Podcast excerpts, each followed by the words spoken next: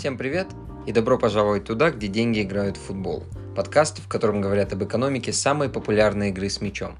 Меня зовут Олег Пер. Поехали. Это первый выпуск нашего подкаста, и сегодня мы поговорим о главном футбольном противостоянии Манчестера и о победе, которую Манчестер Сити одержал за пределами футбольного поля.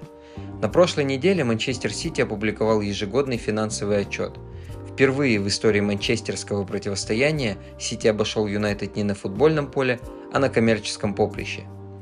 Доходы Манчестер Сити за сезон 2021 составили 570 миллионов фунтов, что на 76 миллионов фунтов больше, чем у ближайших соседей. Никогда до этого Манчестер Сити не зарабатывал больше, чем Манчестер Юнайтед.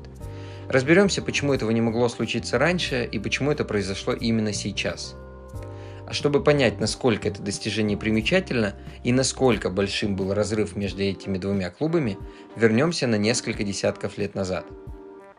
Английская премьер-лига в том виде, в котором мы знаем ее сейчас, была образована 28 лет назад, 20 февраля 1992 года. В первом сезоне суммарный доход всех клубов УПЛ составил всего 205 миллионов фунтов. А для понимания того, насколько скромными были эти доходы, просто скажем, что это меньше, чем та сумма, которую Лестер заработал в предыдущем сезоне самостоятельно. Манчестер Юнайтед стал чемпионом в первом сезоне ПЛ, и тогда его доход составил 25,5 миллионов фунтов. На втором месте финишировал Ливерпуль, который отстал от чемпиона на 10 очков, но при этом его доход был на 44% ниже, чем у Манчестер Юнайтед. При этом Юнайтед изначально имел ряд существенных преимуществ по сравнению с большинством остальных клубов английской премьер-лиги – 1992 году Олд Траффорд вмещал в себя 44 тысячи человек, а средняя посещаемость составляла 35 тысяч человек за матч. По данному показателю МЮ уступал только Ливерпулю, средняя посещаемость которого была около 37 тысяч человек. При этом средняя посещаемость всего чемпионата была равна 22 тысячам человек за матч – Такая высокая посещаемость позволяла Манчестер Сити зарабатывать гораздо больше в дни проведения матчей, чем большинство остальных клубов АПЛ. При этом, если Ливерпуль и был рядом по уровню доходов в матч-дей, то по уровню коммерческих доходов он очень сильно ему уступал. На самом деле, чтобы понять, что такое коммерческие доходы футбольных клубов, а это довольно размытое понятие, проще определить те источники доходов, которые к ним не относятся – это доходы в дни матчей, которые в первую очередь основываются на продаже билетов и сезонных абонементов. Это деньги, которые клубы получают по ТВ-контрактам от ТВ-вещателей и доходы от продажи игроков. Все остальное практически всегда попадает в раздел коммерческих доходов.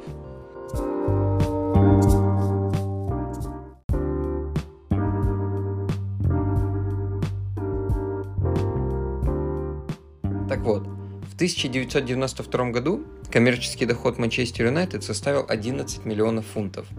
Ближайшим преследователем по этому показателю был Арсенал. Он тогда заработал в два раза меньше, всего 5,2 миллиона фунтов. А Ливерпуль и вовсе заработал всего 2,5 миллиона фунтов – 1992 году Манчестер Юнайтед был самым желанным футбольным брендом для любого спонсора, и в то время разыгрывалась серьезная борьба между компаниями, желающими разместить свое лого на футболке МЮ, что в целом не должно никого удивлять, ведь их футболки были и остаются самыми продаваемыми среди всех клубов английской премьер-лиги. В 1993 году после подписания Роя Кина за рекордный для того времени и очень смешные в нынешнее время 3 миллиона 750 тысяч фунтов, средняя посещаемость на Олд Траффорд выросла до 44 тысяч человек за матч, опередив по этому показателю Ливерпуль.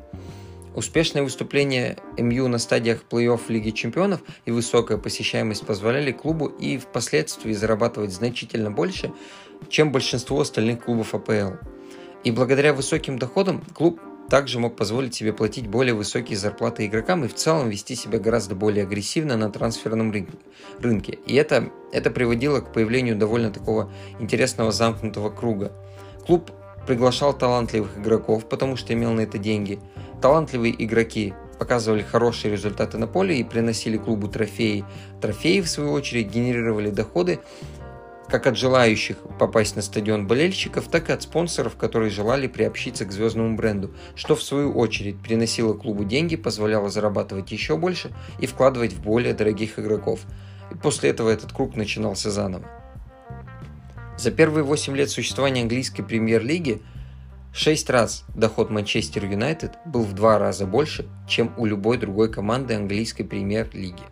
За эти 8 лет Манчестер Юнайтед также 6 раз становился чемпионом. О конкуренции в тот период времени говорить особо не приходится.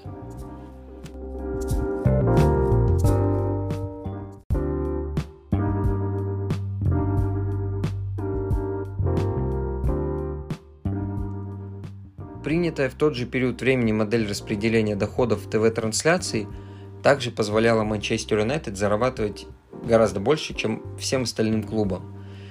Сами клубы на очередном собрании проголосовали и одобрили следующую схему распределения доходов. Половина той суммы, которую получала английская премьер-лига от ТВ-вещателя по контракту, делилась поровну между всеми клубами АПЛ. А вторая половина распределялась исходя из двух критериев – Первый из них это то, сколько раз клуб попадал на телеэкран, а второй это то, какое место он занимал по итогу чемпионата. И, соответственно, чем выше клуб был в конце сезона и чем чаще он появлялся в ТВ-трансляциях по ходу этого сезона, тем больше денег он получал. При этом деньги чаще всего клубы получали летом, чтобы обеспечить э, летнюю трансферную кампанию, которую, в свою очередь, ТВ-вещатель и освещал так как это было, это привлекало интерес, это было выгодно ему, и это было выгодно клубам, которые имели деньги, чтобы покупать и привлекать новых игроков. Такие условия были очень, очень комфортными для Манчестер Юнайтед, так как вплоть до 2013 года клуб не опускался в турнирной таблице ниже третьего места, что позволяло ему год от года получать большое количество призовых. И помимо этого, учитывая популярность МЮ, именно он чаще всего появлялся на ТВ-экранах, что позволяло ему получать еще больше доход.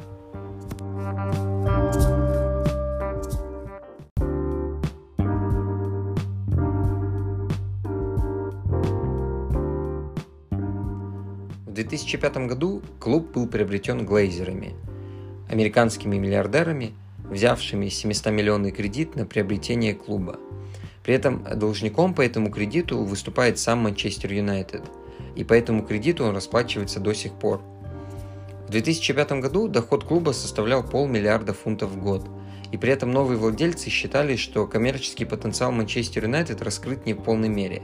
А по этой причине была пересмотрена работа коммерческого отдела, и клуб стал гораздо активнее работать в поиске клиентов и новых рынков – Манчестер Юнайтед изменил стратегию и начал заключать большее количество партнерских соглашений как с небольшими местными, так и известными международными брендами, от крупнейших автоконцернов до производителей велосипедов.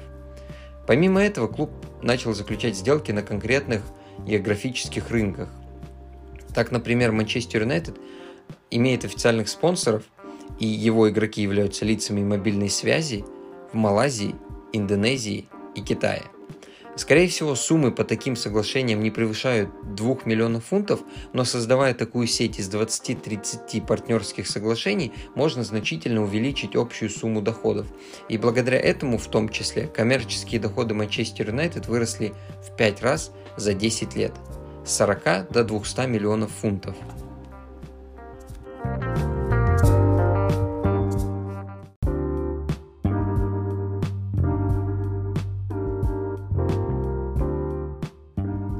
Манчестер Юнайтед бил финансовые рекорды одни за другим, их ближайшие соседи переживали не самые лучшие времена. Дважды за первые 10 лет существования английской премьер-лиги Манчестер Сити вылетал из чемпионата, однажды спустившись аж до Лиги 1. Это третий по силе дивизион в Англии. Финансовые успехи клуба в тот период времени тоже сложно назвать выдающимися, и даже переезд в 2003 году на новый стадион City of Manchester, который клуб арендовал на 250 лет, вмещавший в то время 48 тысяч человек, не смог сильно повлиять на эту ситуацию, отчасти в связи с тем, что, имея такой стадион, клуб не выступал в крупных европейских турнирах и в целом не боролся за крупные трофеи, и, соответственно, не генерировал посещаемость. Доходы в дни матчей в целом были не очень высокими, также потому, что на стадион чаще всего ходили именно местные локальные болельщики, которые не были готовы платить большие суммы денег за билет, когда внушительную часть мест на стадионе у их конкурентов Манчестер Юнайтед раскупали туристы и фанаты МЮ, стекавшиеся с разных городов и даже стран. В среднем за период с 2003 по 2008 год Манчестер Сити зарабатывал за сезон в три раза меньше, чем Манчестер Юнайтед. Однако все изменилось в 2008 году, когда шейх Мансур приобрел клуб. В течение года Манчестер Сити заключил выгодный спонсорский контракт с Etihad Airways, а затем с ними же заключил сделку по продаже прав на название стадиона на 10 лет – Клуб начал активно вкладывать в приобретение новых игроков и за период с 2009 по 2013 год суммарные убытки клуба, тратившего гораздо больше, чем зарабатывавшего, составили 590 миллионов фунтов. Естественно, все задолженности покрывались собственником из своего кармана, что позволяло клубу не обращать внимания на многомиллионные убытки.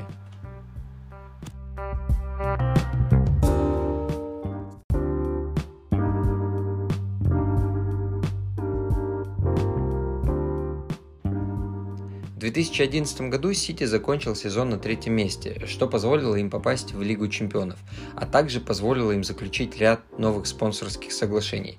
А, правда, в основном все они были с компаниями из Ближнего Востока.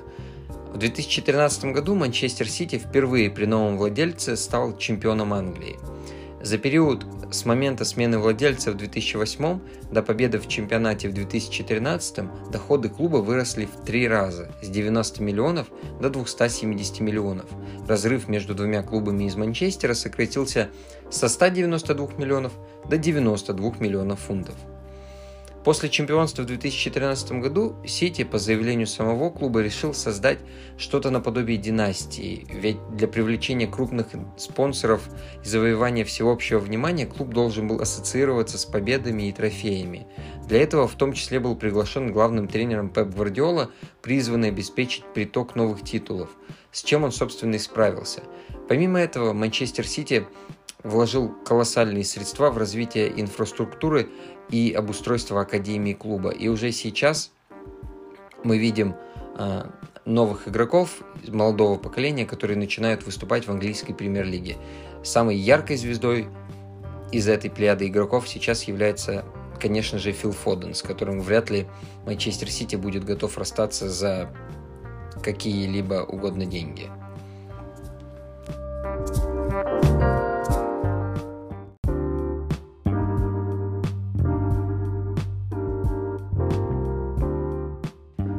Тот же период времени на другой стороне Манчестера дела уже шли не так гладко. После ухода сэра Алекса Фергюсона, легенды Манчестер Юнайтед, который привел клуб к огромному количеству трофеев, Манчестер Юнайтед так ни разу не смог стать чемпионом Англии. Успехи на поле в целом вызывали расстройство у большинства фанатов клуба. При этом американские владельцы, а также директор Манчестер Юнайтед не видели в этом никаких проблем. На очередном собрании владельцев директор клуба Эд Вудвард заявил о том, что результаты команды на поле, неважно хорошие они или плохие, на самом деле не оказывают значительного влияния на коммерческую деятельность клуба. Это высказывание надело довольно много шума в английской прессе, а также усилило недовольство фанатов политикой, руководства и владельцев. Фанаты были крайне недовольны тем, что клуб не вкладывал деньги в развитие инфраструктуры стадиона, его обновление, но при этом был единственным клубом во всей Англии, который ежегодно выплачивал дивиденды своим собственникам. Фанаты предъявляли, предъявляли претензии руководству клуба, говоря о том, что они платят деньги своим владельцам, которые зарабатывают на клубе, но при этом не покупают новых звездных игроков и не развивают существующую инфраструктуру. Фотографии и видео с протекающей крышей одного из крупнейших стадионов Англии и вовсе стали олицетворением эпохи глейзеров. Помимо репутационных потерь, отсутствие инвестиций в инфраструктуру клуба привело к падению доходов в дни матчей со 107 миллионов до 90 миллионов фунтов за сезон, что в целом неудивительно. Вряд ли кто-то захочет за большие деньги, а билеты Манчестер Юнайтед стоят дорого, а, сидеть под протекающей крышей. Отсутствие трофеев также сказалось и на коммерческих доходах. Несмотря на существующую популярность, бренда, его известность, рост коммерческих доходов сильно замедлился. Коронавирус и последующие ограничения также сильно ударили по Манчестер Юнайтед, возможно сильнее даже, чем по остальным клубам. Учитывая, что все игры в период действия ограничений проводились при пустых стадионах, Манчестер Юнайтед, зарабатывавший благодаря высокой посещаемости и стоимости билетов в дни матчей в два раза больше, чем Сити и больше, чем любой другой клуб, потерял 110 миллионов фунтов. Конечно, Сити тоже понес убытки в связи с отсутствием доходов в день матчей, но для него эта цифра была не такой существенной, всего 55 миллионов фунтов. То есть фактически в дни матчей Манчестер Сити зарабатывает в два раза меньше, чем Манчестер Юнайтед. Без учета доходов в дни матчей разница выручки сократилась всего лишь до 31 миллиона фунтов, но все еще была в пользу Манчестер Юнайтед.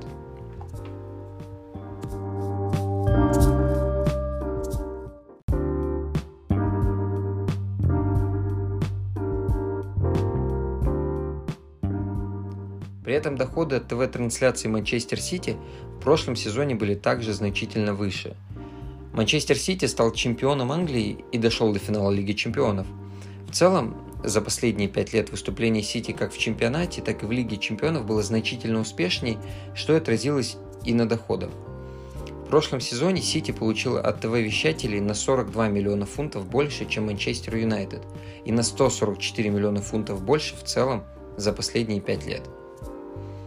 Коммерческие доходы Манчестер Юнайтед также упали, в первую очередь в связи с тем, что в период разгара пандемии клуб не смог найти нового титульного спонсора и был вынужден продлить соглашение с «Шевроле» на полгода на худших условиях, чем были предусмотрены первоначальным контрактом, что привело к падению коммерческих доходов до 232 миллионов фунтов.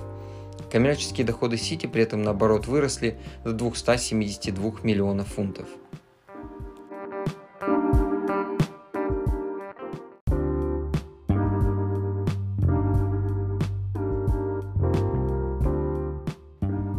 Хотя руководство Манчестер Юнайтед и считало, что результаты на поле значительно не влияют на финансовые результаты, данная история доказала обратное. Отсутствие побед и значимых трофеев привело к падению доходов от ТВ-трансляций, так как значительно уменьшилось количество призовых. Да и в Лиге чемпионов Манчестер Юнайтед давно, довольно долго не достигал значимых успехов. Отсутствие инвестиций в инфраструктуру клуба, имиджевые потери на фоне выиграющего титул за титулом Манчестер Сити, а также пандемия, которая лишила клуб доходов от проведения матчей, привели к значительному падению общей выручки. Манчестер Сити впервые в своей истории смог заработать больше, чем Манчестер Юнайтед. Однако в ближайшие годы удержать эту планку вряд ли получится. С этого сезона вновь заполнен болельщиками Олд Траффорд, и Манчестер Юнайтед начнет получать около 100-110 миллионов фунтов в год. Также МЮ в этом сезоне выступил на групповом этапе Лиги Чемпионов, что позволит ему заработать около 20-30 миллионов фунтов э, в общую копилку доходов. По этим причинам Манчестер Юнайтед, скорее всего, вновь сместит своего соседа с первого места и станет самым зарабатываемым клубом в АПЛ вновь. Э, однако этот успех Манчестер Сити показывает нам, насколько близко клуб приблизился к своему соседу. И помимо него ведь есть также ряд клубов, которые в ближайшем будущем готовы будут поспорить за звание самого зарабатывающего клуба АПЛ. Так, Тоттенхэм, скорее всего, уже в этом сезоне выйдет на первое место среди всех клубов АПЛ по доходам в дни матчей, благодаря своему новому стадиону. По примерным оценкам, он будет приносить клубу около 150 миллионов фунтов за сезон – что уже на 40 миллионов фунтов больше, чем зарабатывает Манчестер Юнайтед. Ливерпуль также не стоит на месте, готовя проект по развитию инфраструктуры клуба. Гегемония МЮ, как лучшего клуба Англии с финансовой точки зрения, вскоре может быть прекращена, и чтобы этого не допустить, Юнайтед необходимо приступать к решительным действиям уже сейчас –